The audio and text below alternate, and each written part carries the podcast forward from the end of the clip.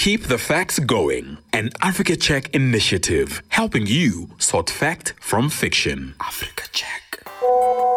For the past four weeks, we have shared with you four useful tips and tools to help you counter fake news. We have discussed how to verify evidence, how to verify images, how to verify videos, and last week we looked at how to verify a website.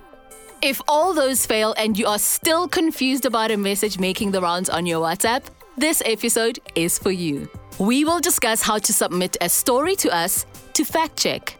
Africa Check is here for you. We're ready and waiting to look into claims related to Africa. But before you send us the story to fact check for you, ask yourself these three questions. 1. Is the message presented as a fact or opinion?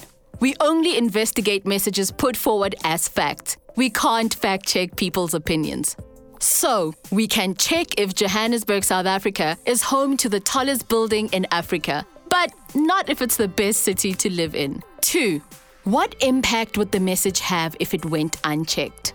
The greater the impact, the more likely we are to check the claim you suggest. Let us know why you think we need to investigate the claim you send in. 3. Has Africa Check fact checked the topic or the person making the statements before? We need to spread the fact checking love around so everyone gets their share.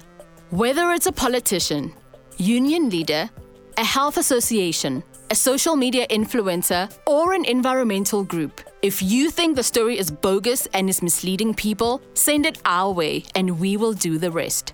Send it to 073 749 7875. Catch you next week for another edition of Keeping the Facts Going, a media literacy campaign brought to you by Africa Check. Africa.